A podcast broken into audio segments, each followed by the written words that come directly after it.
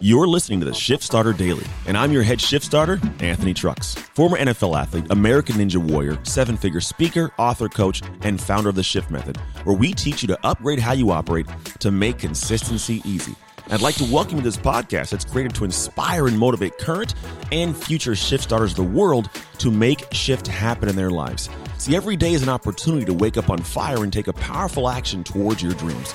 We shift starters call that getting shift started. It happens by shifting inside to change your life outside. Shift starters hold the keys to drive their lives. They dream at full speed, take action to make shift happen, and shift their world so they can shift the world. And they execute every day as they strive to reach their full potential. Reach out and touch your future by starting every day with purpose, clarity, and powerful action by getting your fuel from me here on the Shift Starter Daily Podcast. It's time to make shift happen. Oh, you know it is that time. It's Friday. It's Friday. I don't know where you're at in the world and I can't sing, so I'm gonna stop. But I, hey, I'm excited because man, today's one that matters. It matters for you. And if, if, you don't get the energy of this week, man, the energy of this week is all about getting this, this thought in your head of something that's to be unique and useful for you of the lessons I've learned this year. And here's one that I'm to get right into because it's about speed. Success loves speed.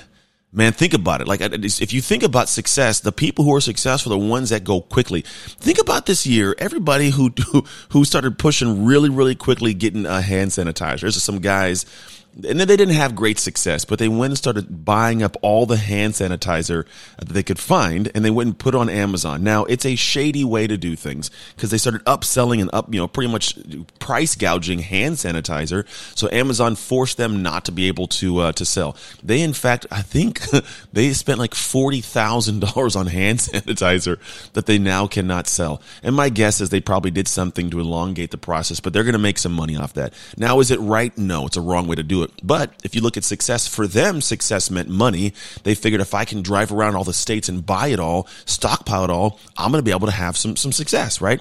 Some people ended up selling, uh, man, here's what I know took place. I'm a guy that loves exercising and weights everything weight room wise, man, the price of it all skyrocketed on the private market, right? What some guys did, and I knew I found they did it. What they did is when they were found the world was shutting down, when they noticed that hey, uh, you know the gyms are closing. Well, shoot, people got to work out. What are they going to do? Well, they're probably going to buy home equipment. Let me go online right now and buy all the home equipment I can. There were people buying up everything. Rogue Fitness was out of equipment within a couple of days, right? Gone. And what happens is these people were smart. They bought the equipment because they were quick. And what they did is they could then resell it for a little bit more. Uh, to be honest, I have a weight set in my house, a whole thing that probably cost me a little, like around $2,000 if I'd have bought it brand new from the actual distributors who it came from, would have cost me probably about a thousand dollars. I paid almost double for this stuff because of the timing. I was like, you know what? Got to be done, man. I guess I want to want to take care of my body. My body means something. It's important to me. It gives me the ability to have energy and focus to serve the world. I got to make this investment, right? So I got to do it. Now, this is all about speed. It's about how fast you move towards an idea. Now, there are a lot of people that I come across consistently on a daily basis throughout the work that I do. Uh, clients that come in and they're like, Hey, I've had this idea for the last year. I've been wanting to do this for the last year, last two years. You know, I've always heard about this. I've wanted, but I never, I never took action on it. Why? Why didn't you? Now, the reason why is it could be a long conversation that we're not going to have right now. Uh, we can have it at a different time, and I definitely there's some space to have that conversation. But no matter what the reason is, it slowed you down. And when you slow down, a couple things happen. It's unfortunate. When we do things slowly or don't take action quickly, we end up having to measure ourselves against the inaction. Repeat this. We end up having to measure ourselves against the inaction, not what you're capable of. Now, the, the, inside of your heart and your head, you've got some amazing things that float around in your brain. I know it. I know you're smart. I know you are intelligent. And the problem is sometimes your life outside doesn't match the insight you have inside. Because what you've done is you know this should be done. You didn't take action you measured yourself against that. You started thinking, ah, maybe I'm not that great. We have self doubt. We have a little bit of, uh, you know, lack of self esteem. We start beating ourselves up sometimes we didn't do something. And now what happens is you go slow, not only now, but in the future on everything else because you believe that you're the person who didn't take action or who doesn't take action. There's a way to flip it though. You take action.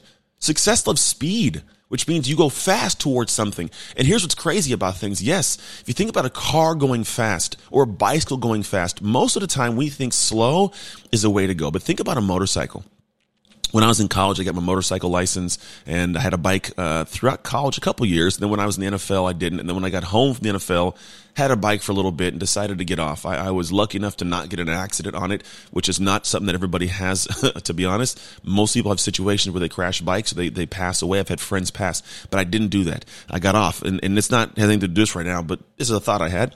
Um, but here's what I want to think about with a motorcycle. When you have a motorcycle and you're holding it, if it's going to fall left or right, it is much easier for it to fall left or right, and it does more often when it's going slow or not at all.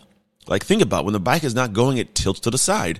Or when it's going a little bit slow, it wobbles and it tilts and it falls down, right? Most people have those crashes where they scratch the side of their motorcycle when they're going at low speeds, not typically at fast speeds because, well, the tires aren't dug down. There's no centrifugal force to kind of get the motion of the bike going forward. But here's the crazy thing. When you think about a bike having the most stability, it's at speed. It is most stable in a left to right motion when it's moving forwards. And for a lot of people in life, they are wondering why they're wobbling, why they're falling down, why they are not getting things moving.